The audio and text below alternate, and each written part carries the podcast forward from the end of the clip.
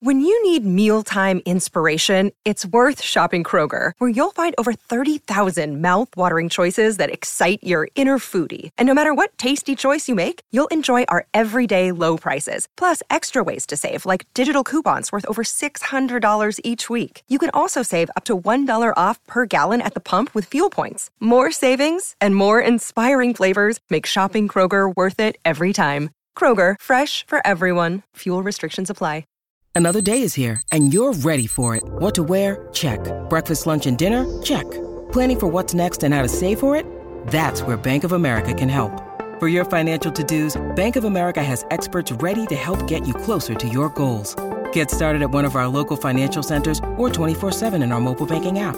Find a location near you at bankofamerica.com slash talk to us. What would you like the power to do?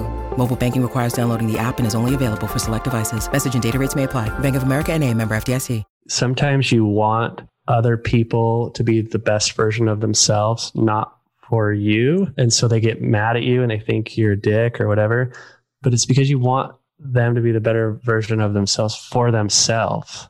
And so that's a hard part. That's a hard thing to figure out. Like, you can't go to somebody and be like, no, quit being an idiot because you're making excuses because I love you. Like, that's a weird position to be in. So I, I, I'd say it's something along those lines. There's a difference between a dream chaser and a dream catcher. Thanks all for tuning in to Dreamcatchers, where we make things happen. Dreamcatchers was formally launched to unlock the hidden potential in successful, self-motivated individuals who desire to take their life's work to the next level but need support to evolve. We are a collective group of professionals with various backgrounds that use our talents to assist those individuals in realizing their wildest dreams by providing education, inspiration, and direction. This podcast is where we share the lessons we've learned along the way to catching our dreams and give you some context around the how and the why to each approach to put you further ahead on the journey to catching your dream. Are you ready? Hey, everybody, and welcome to the Dreamcatchers Podcast. I'm your host, Jerome. I've got the pleasure of having Damon Burton with me today. Damon, how are things out in Utah, right? Yeah, Utah. Yeah, good. Thanks. Thanks for having me, Jerome. Um, yeah, no, no highlights today. I got nothing for you. It's gray and cloudy. Are you, you're right in Salt Lake or just outside, right? I'm like twenty minutes outside. Yeah. Yeah. It's like one big urban sprawl, though. So you can go like an hour south and an hour north, and it's like, it just doesn't stop. Perfect, man. So I want to ask about skiing at some point, but before I go, I haven't skied in like four years. I'm getting the itch. Um, how can the listeners get in contact with you? Because they're going to love what you have to share today. Well, um, the, why don't I give like the ten second explanation and, of who I am, and then maybe that'll entice them to follow more, and then we'll get into the bigger story. So, um, I'm Damon Burton. I founded an S E O company, a search engine marketing company fourteen years ago, um, big on entrepreneur kind of thing. I'm sure we'll get into that. So if you want to follow my entrepreneur journey, I blog on Damon Burton dot com. And then if you're into S E O, um, Free S E O Book dot com. I got a big one hundred thirty-five page book on there where you can learn about S E O. How's that? That's phenomenal. I'm actually going through the book because I'm super intrigued on S E O and paid traffic and just traffic in general right now. And it's a good read, guys. So definitely go grab it and check it out. All right. So you already told them a little bit about yourself, but before you started this company fourteen years ago, what were you doing? Um, I was, the, the job I had immediately before I started my agency um, was in web design. And then before web design, so I got into what, why don't we go like way back, way back, way back, because it kind of like goes, each chapter contributes to the next chapter. So, um, when I was like, you know, like a kid, I didn't have, I, I grew up kind of, not, we were certainly not privileged. It wasn't like a big sob story though, but you know, I couldn't, we didn't have a computer and we didn't have, you know, all the things that I got to experience were mostly if I went with my friends' families. And so when I was in junior high, I, I kind of fell in love with just the computers because it, you know, you always want what you can't have. And so I knew I didn't have it at home. So I embraced it when I was at school. So little things like typing class, I was all about typing class. And so I would, what's funny is last week, um, I'm mentoring my wife's nephew and he was over and I was helping him with a website. And he's like, how fast can you type? And I was like, I don't know. Let's go look. And so we were doing like a typing, one of those online typing tests last week. So that was fun though, because when I was in junior high, I would do the typing classes. And then in high school, I went and did like typing speed competition tests, like all this nerdy stuff. And then um, when I got into uh, high school, they had, the, this was before Commercial Web Design Builder. So before WordPress, before Dreamweaver. And so I had to learn H T M L by hand. And that was awesome because now when we work on websites, so I have a team of twenty, I'm not doing the website so much myself anymore. But when we have to go work with these programs, like WordPress doesn't know if a website looks ugly. Dreamweaver doesn't know if a website looks ugly. So it was really valuable for me to understand manual H T M L so I can go in and override those things now. So that's kind of like an example of how each little thing contributed to the next thing. And so after that, I got out of, um, went out of high school and, and went to college for a year or two. I studied psychology and sociology, just did generals because I didn't know. But I think that's like a big part of why I've been able to accomplish certain things is because I was okay with that unknown. Like I was, I was comfortable being willing to figure it out as I went, not, not as I went, but figure it out later uh, instead of prematurely committing to a decision and then regretting it later. So I just kind of, The the way I describe it is I, I kind of dated my careers and dated my choices where I would go on one date with one career and I would take away what I liked and didn't like about it. So my first job, I was a janitor at a junior high when I was sixteen. So like a perfect example of how I took away something from that, you know, twenty whatever years later is every time I go and put a grocery or a, a garbage bag in my kitchen, even to this day, I can like flip the bag a certain way and tie a knot and poke a hole in it so the air pressure comes out of it that I took away from when I was like sixteen as a janitor.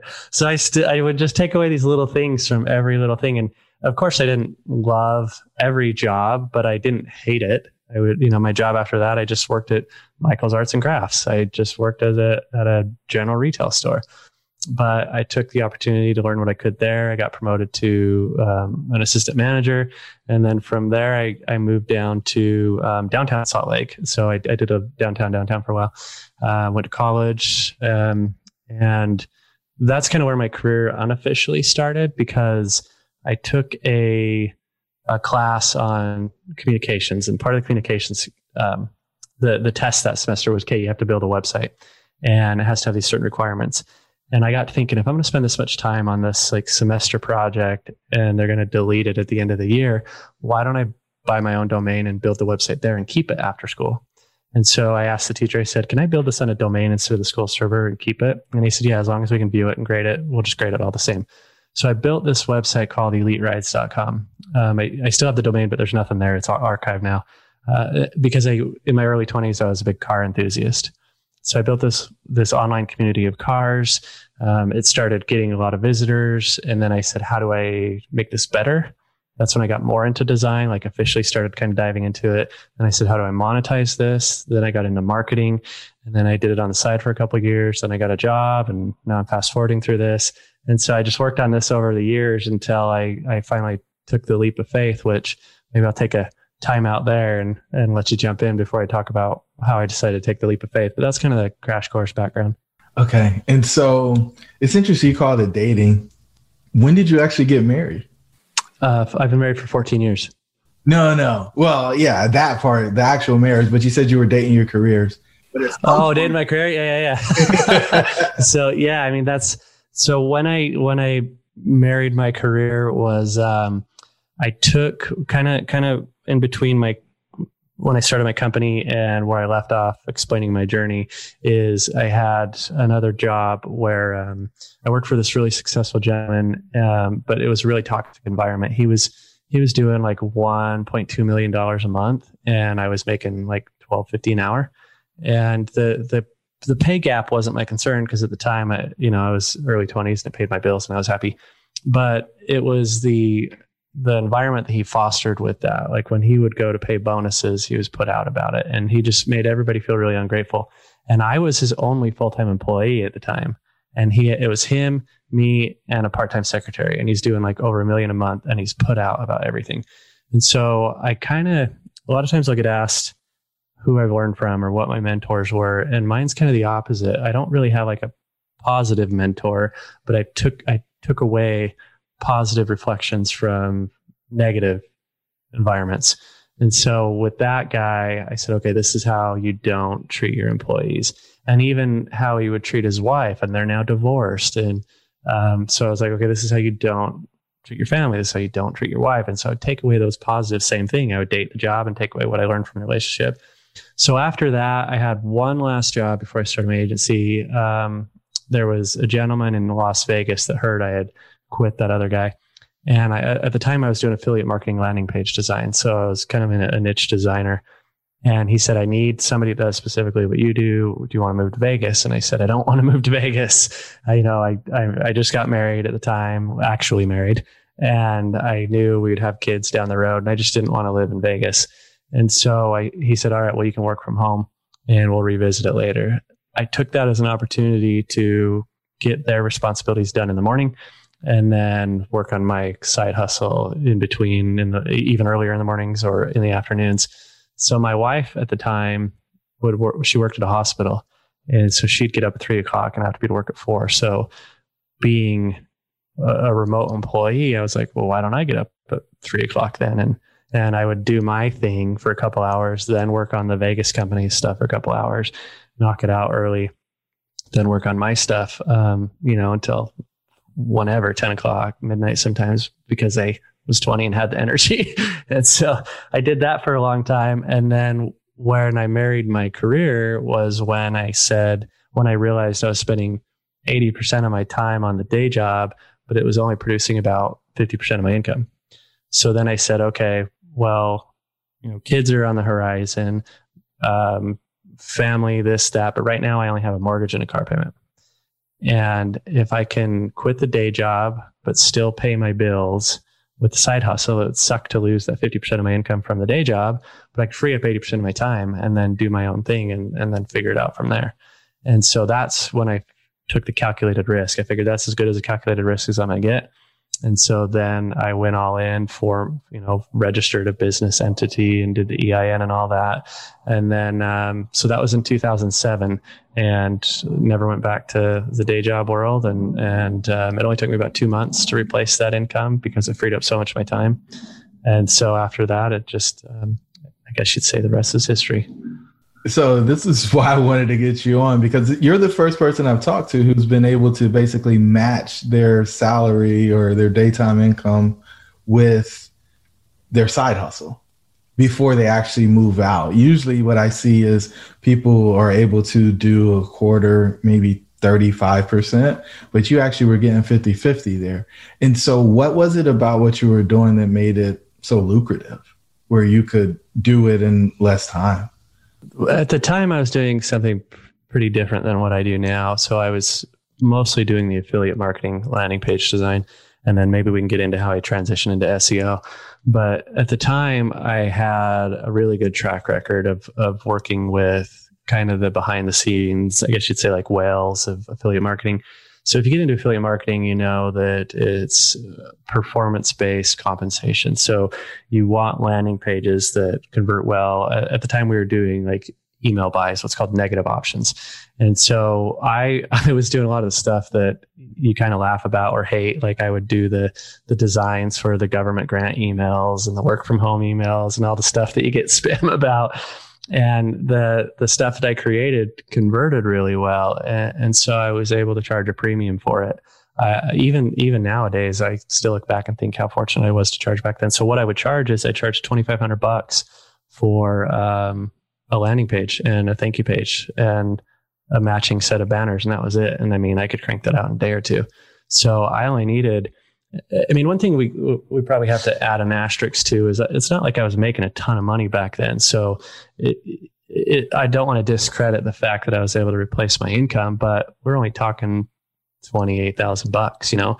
And so I was, at the time, it was like when I started, I was making about twenty-eight thousand bucks from the day job and then twenty-six thousand bucks from the side hustle. So I was making fifty-two and change, something like that. So I could still pay a car payment and a basic mortgage at the time off of thirty grand.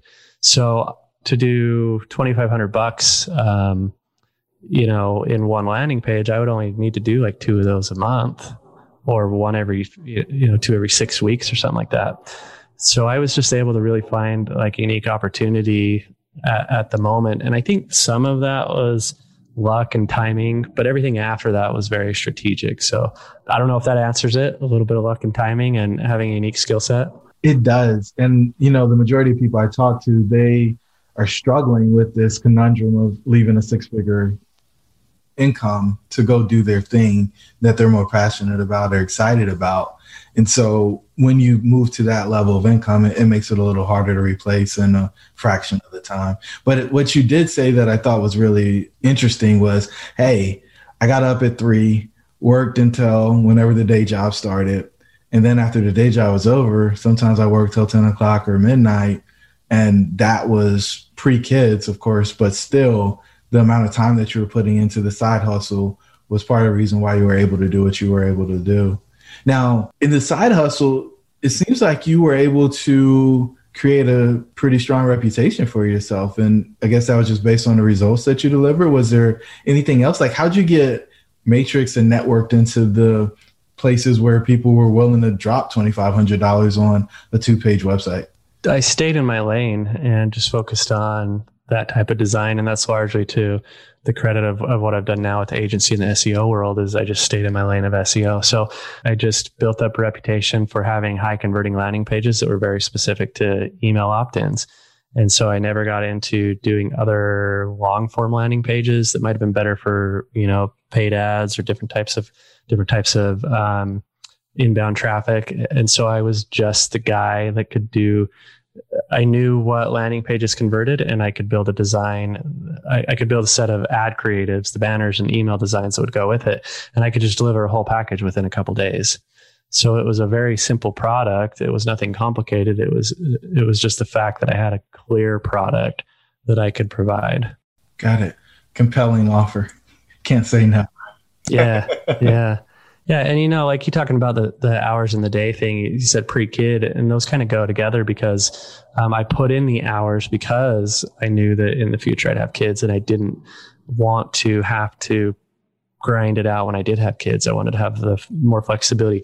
I, literally thirty seconds before you and I jumped on this morning, like me and my kid were um, hanging out in, in the in the in their game room, playing with some of the stuff they got for Christmas. You know, we're recording this shortly after Christmas. And so um, those are the things that I wanted, is to be able to just do those random thirty minute hour things at, at any given time. And when we get off, I'll go upstairs and I'll have breakfast with everybody, and uh, they'll probably want to play Mario Kart for a minute. And so I'll go play Mario Kart for a minute. But the, those, you saying those two things, they actually go hand in hand pr- pretty substantially, because I wanted to be able to put in the time then so I could kind of buy that freedom later. Lifestyle by design, for sure. So, all right, you move over into the S E O world. Who showed up to help you? Because those are two very different things, right? You got kind of email traffic to a page to sell something versus somebody searching and then they get to a page and eventually you sell them something. But two, I think, very different approaches to get into conversion. Yeah, I'm I'm all self-taught. So the way that I kind of transitioned was I had the design, I had the experience in landing page design, which is relatively similar to traditional web page design. So I actually started doing traditional websites for a while. And, and so I started to find um, a market for just kind of affordable web design. And then where I got into S E O is I had a client who's still a client today, fourteen years later, where he said, hey, um, tell me about, what do you know about Google? And I said, well, I know enough that I'm willing to try and see what we can accomplish, but I don't know enough that I feel confident charging you for it. And so I've always been very transparent about what my value is.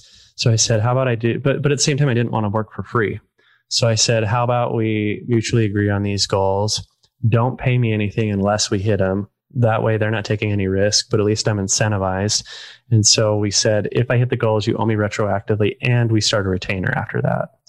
So I was able to hit that S E O goal within like six weeks. And then um, the, this was, you know, a lot different than S E O is nowadays. It takes a little bit more time, but I was able to hit that goal pretty quickly, and I enjoyed the process. So I, I had been acclimated and made aware of S E O just because it runs parallel to web design. So that's how I knew enough to kind of experiment. So after that, I said, well, I enjoyed that process. Why don't I see if I can bring this to a second client? So I brought that to another design client who's also still a client fourteen years later. And I said, hey, here's what we just did for these other guys. They had actually referred each other as design clients, so they knew who they were. So I said, hey, we just accomplished this for these guys. Do you want to do the same arrangement? And they said, yeah, blew those guys up, had great success. And so uh, after that second client, I said, I really enjoyed this process. S E O is my thing. And so I, I dove into it more at that point. I never wanted to be the agency that says we do it all and is mediocre at all of it. And so I just stuck with S E O and, and grew that skill set over the years. And like I said at the beginning of the chat, I have a team of twenty and, and that's all we do, still S E O. So when you say S E O, are you just writing content? Are you designing a web page? Like, what does S E O mean in your world? So the S E O would, I would define it as an ongoing process. So there's kind of two phases, and, and then they have tons of subsets of those phases, but largely you can condense S E O into what you do on your website and what you do externally to your website. So when we launch a campaign, there's a whole bunch of stuff that starts out the gates. The first two things are the structure improvements. So does it load quickly? Is it mobile friendly? Can Google find what it needs to find, understand why you're an authority at what you offer, what you sell? And then when that starts, then we also dig into the competitive analysis, the keyword research, the traditional stuff. But where we kind of focus on that, I think is a little bit different than a lot of other agencies, is we focus on the buyer intent. So instead of doing, we've all seen those garbage S E O articles where it's just keyword, keyword, keyword. So instead of doing that, we really focus on value-based content that answers consumers' questions. So we spend a lot of time going, okay, what, what type of content would it solve a problem of the ideal buyer? So we bring them in. And then after that, it gets into a recurring process, uh, content, content repurposing, building external credibility. Uh, you mentioned web design. Depending on the client, yeah, we do a lot of design. I have three full-time designers. And so we don't, like I said, we stay in the S E O lane. So if you go anywhere on my website, any of my stuff I put out on social media, I'm never talking that we do design, but it just comes with the territory because I want to stay focused on presenting the image that we just, we're the S E O group, but we do a lot of design that comes with it. Okay. And so for a client that comes in, like the S E O is Google being able to search the text in the web page. And then you said the structure as well. So you've got the different headings, right? That's a simplistic way. Yeah. Yeah. So, uh, you, you know, you're laughing and I'm laughing because I can tell based on the type of question, the, the general understanding of S E O, because when you talk about heading tags, like that's just, it's not as valuable as it used to be. And it's like one of a thousand things. So a really good way to simplify S E O is that there's no one magic things. It's not your title tag, not your image alts. It's not only backlinks. It's not keyword stuffing. Like it's, there's no one magic thing. It's thousands of little things that you have to balance and do really well and really effectively. Whoa. Okay. And so how does somebody know if they have good S E O? One of the first things I always tell people to ask if, if they're shopping on S E O is just ask the company what they're going to do for you. Like, what are you going to provide? What type of, um, you know, obviously you want to see the results that they provide, but what type of fulfillment are they going to do? And anytime you see somebody start replying with, well, vague answers or, oh, it's proprietary. Proprietary is like the worst word you can hear with S E O because we all use the same ten or twenty tools. It's just who knows how to use them most effectively or in a unique way. So the, the chances of somebody actually having a proprietary tool are, are next to none. So that's one huge red flag is proprietary. Um, another one is if they, th- this actually sounds a little opposite, but if they offer guarantees, like that sounds nice, but that's actually a red flag. The reason why is because S E O is such a dynamic, moving thing that there's no way that you can definitively put a timestamp on we're going to be here in one month, two months, three months. Now, what you want to hear is speaking on averages. You want to say, well, usually we move this far in a quarter. You see this type of progress. You see this general percentage of growth. But if they're doing any sort of guarantee where they say, I guarantee you'll be on page one within thirty days, then they're probably not doing S E O. They might just be fooling you with their words. And they're really going to do paid ads. Um, and there's nothing wrong with paid ads, but it's not S E O. And so just look look for transparency. Transparency is the best thing you could ask for in an S E O because it's such a long, ongoing process that a lot of people take it, a lot of the shady S E Os take advantage of the mysticism of it and, and sell that smoke and mirrors. And that's what you want to avoid. You want somebody that will bring transparent answers on whatever their strategy is. Okay. And so what are you measuring? Like, what are some K P Is, you know, key performance indicators that you look at to say, hey, we earned our fee this month? Obviously you look at sales, but the thing with S E O, especially if it's a newer business, newer website, you, you don't get sales until you get traffic, and you don't get traffic until you get to page one. So what you have to measure is you kind of run what I call a pre-S E O ranking report. So we go, okay, what are our targets? We go through this whole process of keyword analysis and looking at competition, going, okay, here's some potential keywords. Now let's quantify them and qualify them, because you want keywords that you don't want to, you don't just want the bragging rights to say, look, I'm on page one for this really obscure word that nobody searches. You want to be able to be on page one for words you can monetize. So first you go through this whole process of discovering, okay, what words can I monetize? Then after you identify those targets, then you run that pre-S E O report and you go, okay, here's where I currently stand. I'm on page ten, or I'm not found at all. And then that's where you measure the initial progress. So each month you go, okay, we went from page ten to seven. You're still not going to have any traffic because nobody goes past page one.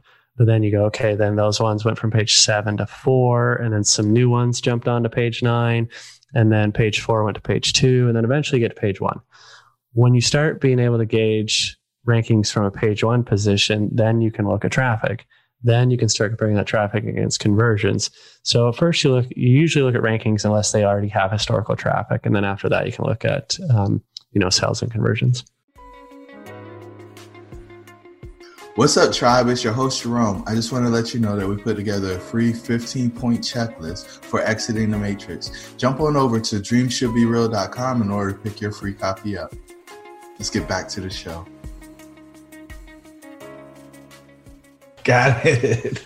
There's there's a method to the madness. Um, so you said that you just kind of experimented when you first got into it, and you said, "Hey, look, I don't want to work for free, so back in incentives to do this work."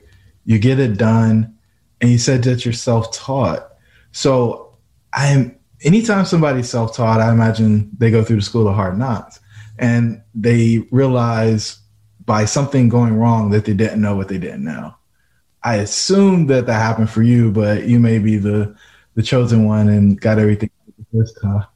A, a little bit of both. I, you know, I certainly had things I learned, but I think where I'm a little bit different, I wouldn't, I wouldn't say I'm the chosen one, but I think I was a little more proactive than other people might be. Where, look, as entrepreneurs, we all want to increase our prices, right? We all want to increase revenue, but I had a moral dilemma where I wanted to make sure I, I felt confident in the value I was delivering. So just like where I said, hey, well, I'm going to do this for, you know, generally free, hypothetically free until we reach these goals. That way I was incentivized. So I wasn't really doing it for free as long as I could deliver. And so I kind of always had that, that thought process. So when we went, when, when I first started the agency, we were, we were certainly the cheaper option. We were three hundred bucks a month. And then if I kind of took a, if I looked back in time at where our price point changes were, I'd say we went three hundred, seven fifty, one thousand, twelve fifty, fifteen hundred, two thousand, twenty-five hundred, three thousand. And so our average now is about three thousand a month. And then we have some that are higher or lower, but um, our average is definitely around three thousand range. So as I went through each of those phases, it was, okay, I don't want to just charge more, but what, What better value could we bring? What more could we do for our clients in the scope of S E O? What could increase their traffic more effectively or more consistently? So then one example would be, at the beginning, it was largely a one-man show. And so I couldn't do all the, the content writing. And so as we started to grow, I said, okay, Mister Client, Missus Client, content's important. I'm going to give you the blueprint, you know, write about these things. And that never happened because, of course, they're business owners. And so then I had to say, okay, Mister and Missus Client, you're clearly busy, which is understandable, but we still need content. So I will write about it, but you need to tell me what to write about because you're the subject matter experts. That never happened either. So then that's kind of when the increases started where I said, okay, that's a value we can bring. Let's start doing the content. And we need to do the content anyways, because it's negatively impacting our progress because the client's not doing it. And so that's when I said, okay, here's a clear value. It's a tangible before and after, so we can raise our price based on that. So I, I always looked at the opportunity of, um, you know, what can I learn more? What skill can we improve? What can we diversify? But still within the scope of S E O, I don't want to start offering social media. I don't want to start offering P P C. So what can we do to stay in our lane of S E O?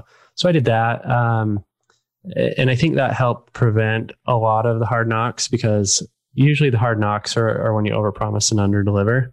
And so we didn't have that um, because of, of we were always a little sensitive to making sure we brought the value for the client first. I like it. Most people will say, yeah, I'll, I can do it. And then they go f- try to figure figure it out. Yeah. The whole, the whole approach with, um, you know, ClickFunnels, and ClickFunnels is great and has its, has its purpose, but that mental mentality has always been really bizarre to me. Um, and I've only really felt comfortable recently in feeling comfortable that that's bizarre to me. So what I mean by that is before I, it was such a hype thing, and it still is a hype thing, that for a while I started to question, should I be doing that? Because I don't feel like I should be doing that. That makes me uncomfortable. But everyone else is doing it. Everyone else is saying, you know, qualify the market, figure out the demand, and then build a product. But then that means you're not an expert at it. And then you're just going to be delivering a product based on, you know, something you're not passionate about, or something you don't have uh, consistent experience in. And so there was a while where I was really confused about that approach. Um, I felt like I was missing an opportunity, but now I, uh, I'm glad I didn't get into it. And I'm, because a lot of those guys, it's just not sustainable, because it's turn and burn, and they're just looking for the opportunity, which I can respect them looking for the opportunity, but I don't know. I guess I, I don't know. I think you do. Yeah. You, you have high value on actually being an expert and delivering what you promise, and fulfillment's the big thing, right? I think a lot of people in the space of selling stuff online don't really care about fulfillment. They care about getting to the transaction, especially if you're on front end with marketing. And so, but you being somebody who's, you got fourteen year clients, if I understood that correctly, at least more than, you got two of them at least. Um, you don't get that type of recurring partnership if you're not somebody who delivers impeccably against the promises that you make. So nah, I think you, you do know, and it's working well for you. Yeah. I mean, it's a huge part of, of the company's success. What's ironic for owning a marketing agency is we don't do any marketing of our own. So we'll do, we'll obviously do some S E O, but other than that, we don't do any paid ads. Um, you know, all of our clients come from referrals or social proof. And, and so both of those kind of support what you're just talking about, is just bringing value and making sure you're clear on, on your message and product. And I can give some like tangible examples of why it pays off. Now, a lot of people understandably will say, well, that's not scalable. Well, yes and no. It's, it's not scalable in the sense that, like with paid ads, it's a dollar in, two dollars out. It's not directly quantifiable like that. I agree with that. But where it is scalable, it's like dollar in, nothing out, dollar in, nothing out, dollar in, five thousand out. And so there's more of a wild card. And some examples that I can give are, uh, you know, we worked with the N B A team, the Utah Jazz, their retail division team store, to sell more hats and jerseys and merchandise.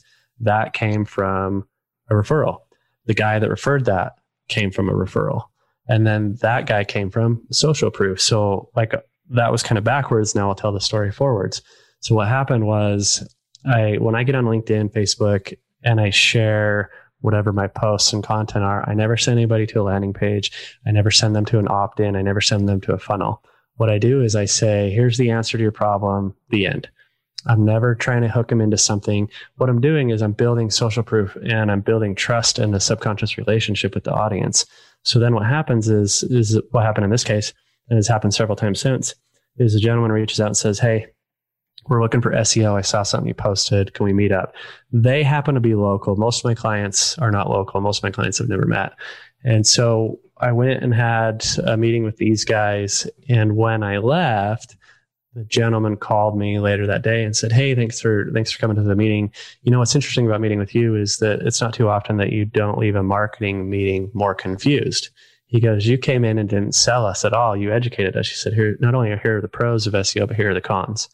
And so I go in and I educate on the process, because as I go through that, it's going to make a better client anyway. And it also helps pre-qualify them, because if they're wanting unrealistic goals and I tell them the cons, then that's going to repel them from the type is going to push away the client that I don't want anyway. But then if they're still with me after that, then they're a better client now because they're educated on the process. So he ends up signing up. Uh, within two weeks, he says, hey, I want to introduce you to my neighbor. He's working for this big law firm out in Vegas. Um, so I met with that guy, signed them on. So now within two weeks from one post on LinkedIn, I have two clients. So after working with that second client for one week, he says, hey, I want to introduce you to the Utah Jazz. And so, of course, I said, yeah, and I was excited, but I was like, who who the hell is this guy? Like, this guy is just a guy that's working at a law firm. Well, come to find out, he was like the guy. He was the exiting vice president of their retail division. And so they were restructuring things. And as, as part of his um, exit strategy, it was like, okay, I'm going to bring in who's going to be doing this type of marketing, this type of marketing, and then S E O. And so all of those, you couldn't have, I, I couldn't have spent a million bucks on postcards, paid ads, anything to try and get that type of client. And I got, I got millions of other stories like that where I could pinpoint probably nine out of ten of all of our clients back to a specific post or a specific introduction from a referral. And that's what you build. And that's why it is scalable. It's slower, but it's still lucrative. It's still scalable. And for me, it's a lot more ethical. I'm not worried about sleeping at night because of having to scramble to figure out my product now that I've got enough buyers that bought into it before I had the product. So it's, it's, um, it, it's a rewarding kind of approach, because then above and beyond the business benefits, you, you build a lot of unique relationships too that, well, just like you and I, Jerome, you know, you and I met through a referral. So you end up, it's, for me, it's not only about business, but there's like a personal side to it as well. Without question. And so what's most interesting about what you just said is you've got this massive following on LinkedIn, like twenty thousand plus or something crazy. What did you do to build such a big following? That's um, that's actually been an interesting journey. And, and I'm only two years into it. So I've been able to build up that following in just two years. So about two years ago, um, I actually deleted all my social media because I wasn't really using it in a way that I, I liked using it. I, w- I used it the same as most other people do, where LinkedIn, it was just gathering dust. I never posted. I never posted on LinkedIn. I just had, had a profile. And then on Facebook, it was your usual thing where it's like friends and family and drama. And so um, when I say I deleted it, I legit deleted it. I had, my wife spent way more time than I did. She was kind enough to go through and manually delete every single comment, every single post, manually unfriend every single person, and truly undo the whole thing. And so that was November two years ago. So almost exactly two years ago. And then after a couple of weeks, I, I got thinking, I was like, well, well, why can't I use it in a way that I enjoy using and, a, and, a, and in a way that's productive? And why can't I figure out the balance of sharing the business things and entrepreneur things that I like to share, but still maintain that personal side on Facebook, but the professional side on LinkedIn, but a, but a little blend of both on both sides, a little bit of personality on LinkedIn with the professional, a little professional blended on the personal Facebook side. And so it took a little bit of trial and error of figuring out what my voice is and what I'm comfortable sharing and what resonates with the audience. But I just started sharing my stories and, and like I said earlier, giving away free advice, but it was tangible advice. It wasn't, hey, I just ranked somebody, drop a comment below if I can send you the case study. It was just like, here's the results and here's the steps that I did to accomplish it, the end. And then I'd share stories about, um, you know, something about my wife and kids or something about teaching my son a life lesson. So that way it's personal, but business. And so I just started being more vulnerable and, and just at all costs, avoiding the pukey sales pitch. And it works.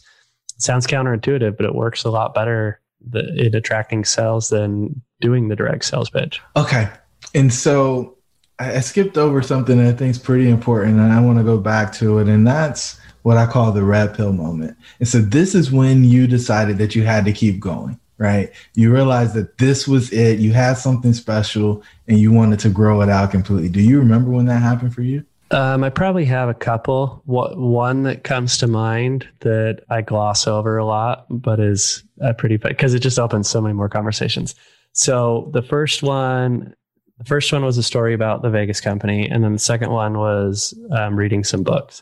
So the first story with the Vegas company was uh, when I, when I never went back to corporate world, day job, wasn't entirely because I quit. It was because they got raided by the F T C.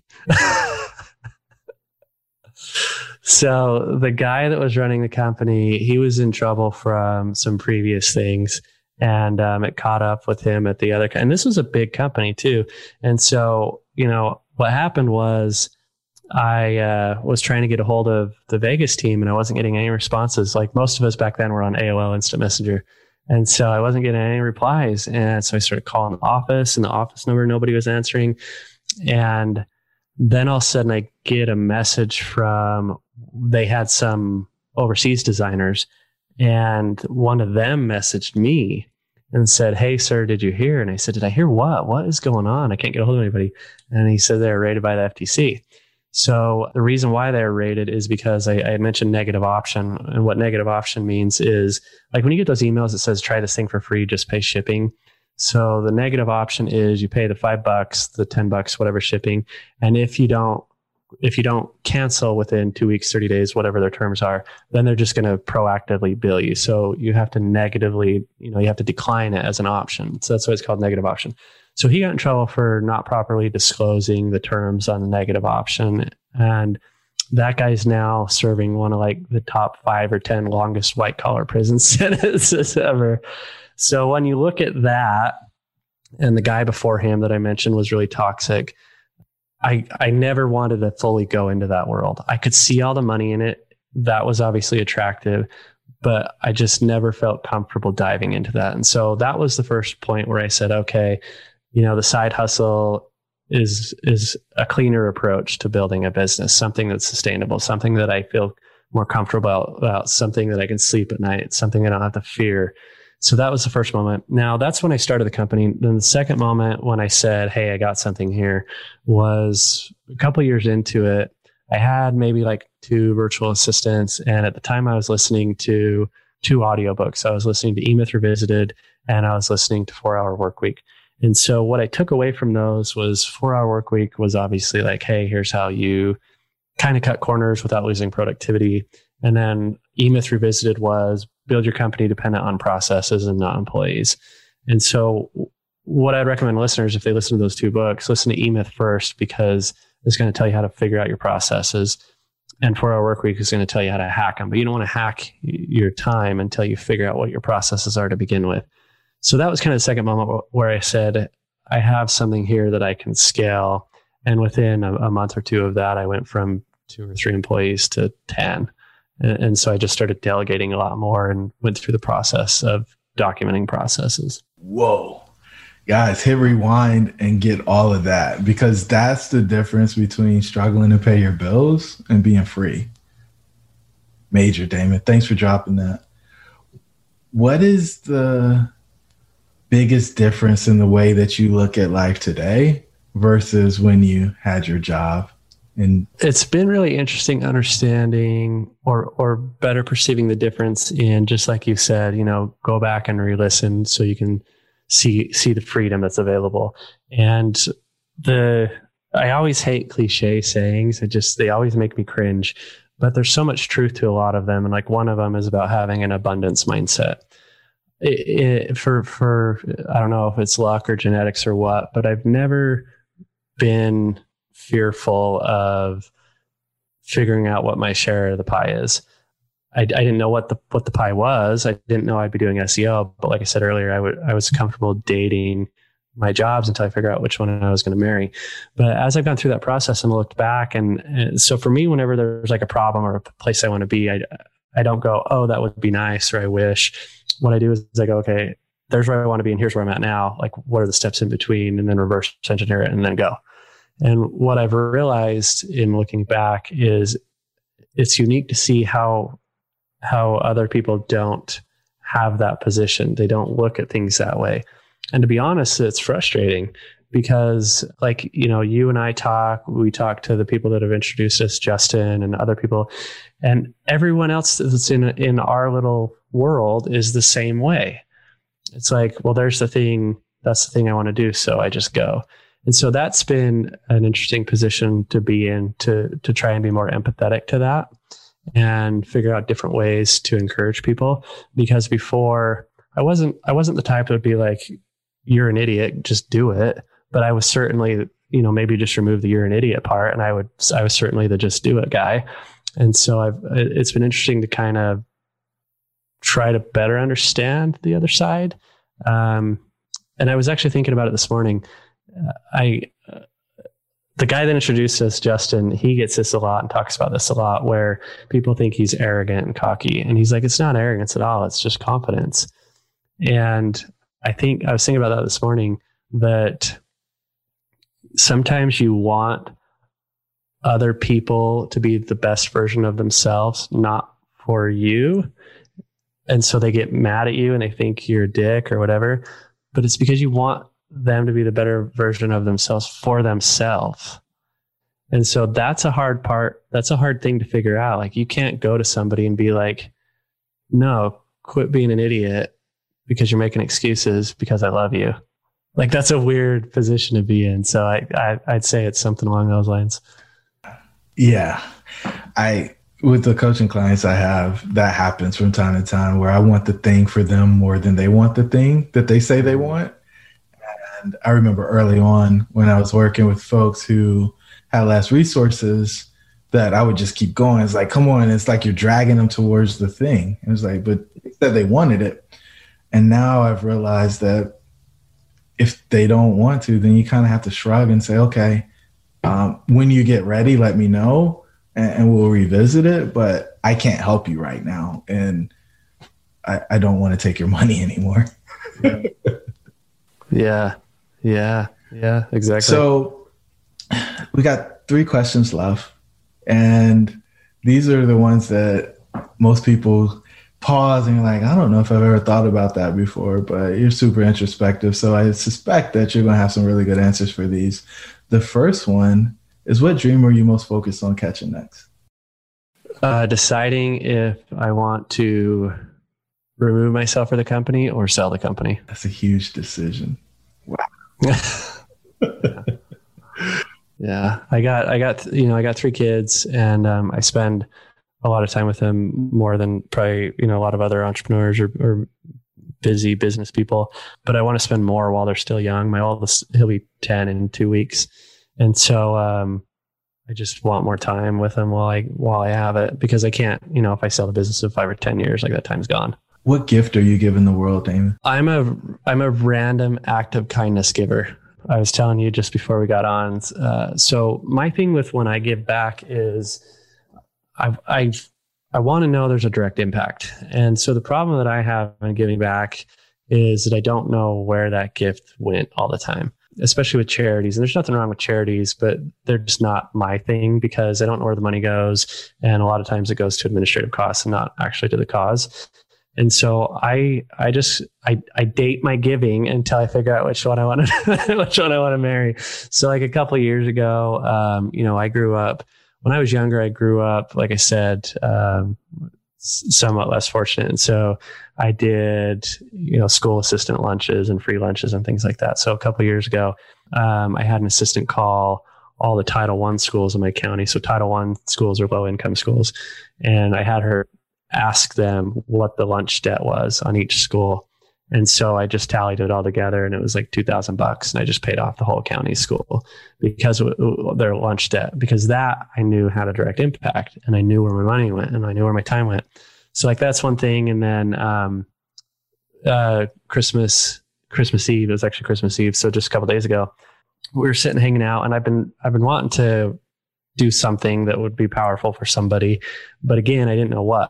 And so I, I just kind of am okay figuring it out and waiting until that right moment presents itself. I got thinking about it, and I, I told my wife, I said, if why don't we order DoorDash? Let me get a coffee for tomorrow, not for tonight, because it's like seven o'clock at night. Um, order coffee. We'll get something to munch on for tonight, but mostly just so we can gift somebody something. Because I said, if somebody's working on Christmas Eve, it's it's for a reason. It's not. It's it's highly unlikely that it's going to be just the twenty year old that just wants money, and that they're certainly out there. But I was thinking, you know, there's probably a parent that's doing this because they need money. So we, we ordered DoorDash, and in the notes I said, knock so I can give you a tip. And the lady didn't knock. And my next thing I know is I get the confirmation that DoorDash has been delivered. So I hurried and texted the message back, knowing that DoorDash would communicate it to the, the deliverer. And I said, wait, get up here. And so right when I sent that, I opened the door and she gets out laughing. And she's like, did you just send that to get up here? And I said, yeah, come here, I want to give you a tip. And she goes, oh, thanks. And so this was on top of the tip that you do in the app. So she walked up and I had her first name from the app, but I said, what's your last name? So she gives me her last name and I said, here's a hundred bucks. And I just wrote her checks for a hundred bucks. And she just sat there and like kind of paused awkwardly. And I didn't know, like you could tell it was one of those things where she was grateful, but she didn't, she was caught off guard. And in the days since, she's been texting me and saying, thank you for making a positive impact on my life. Thank you for showing me that there's, you know, positivity out there. But that night, right after, she said, you know, because of your generosity, I get to go home now and spend time with my three kids. And I told her, she kept telling me thanks. And I said, well, no, thank you, because you know, that's why I did it. I was hoping, you know, the stars aligned because I wanted to impact a parent. I wanted to help somebody that was working and grinding for a reason, and it ended up being the best thing. And so she's been, you know, it's almost a week later and she's still texting me every day, the little things about her family. She sent me pictures of her kids. So I, I look for those random acts of kindness. Beautiful, beautiful. Good heart there, Damon. And the final question is, what's the one thing you want people to take away from our talk? Uh, be uncomfortable with, or be uncomfortable, be comfortable with the unknown. Do, do your dating, whatever it is, whether it's your career, your hobby, if it really is dating, don't prematurely commit. Kind of a last example I'll give is, is, um, my wife's niece made a post the other day saying that people are giving her a hard time because, um, she's considering changing why she's going to college because she realizes she's no longer passionate about why she's going to college. And uh, she says that she was nervous and this and that. And I said, well, the only thing that would be worse than finishing it is finishing it and, and having regret. And so I think regret comes a lot with premature decisions. So be okay with delayed gratification and date whatever it is you need to date. Until you decide that you want it. Man, this has been phenomenal, man. Damon, I really appreciate you being so generous with your time and sharing the world of S E O and being uncomfortable or being comfortable with the unknown. You did it too. Yeah, you got me. But um, th- this has been a great episode. I-, I really appreciate what you share with us because, I mean, for me, I've been super curious about S E O and how to drive traffic, and to see you go from landing page to full site design to S E O site design. It shows a progression and a hierarchy of what I think is pretty complex. And it, I saw you move to things that you didn't completely agree with, but you were good at, to things that are totally aligned with your values, and then being able to monetize that, which I think a lot of people fear that they're not able to do. They fear that they're not able to live out their stated values and make money. Instead, uh, instead they choose one or the other. And you're a living example of the ability to do both. So I'm super grateful for you for that. Yeah, I'm glad we got introduced, and I appreciate the opportunity to chat. Yeah, man. So guys, glad you made it to the end of the episode. Until the next time, your dreams should be real. We'll talk soon. Thank you for joining the tribe today. We would love to hear from you. Please don't forget to rate, like, and share. Perhaps someone you know could benefit from what we've discussed. Until the next time, remember that your dreams should be real.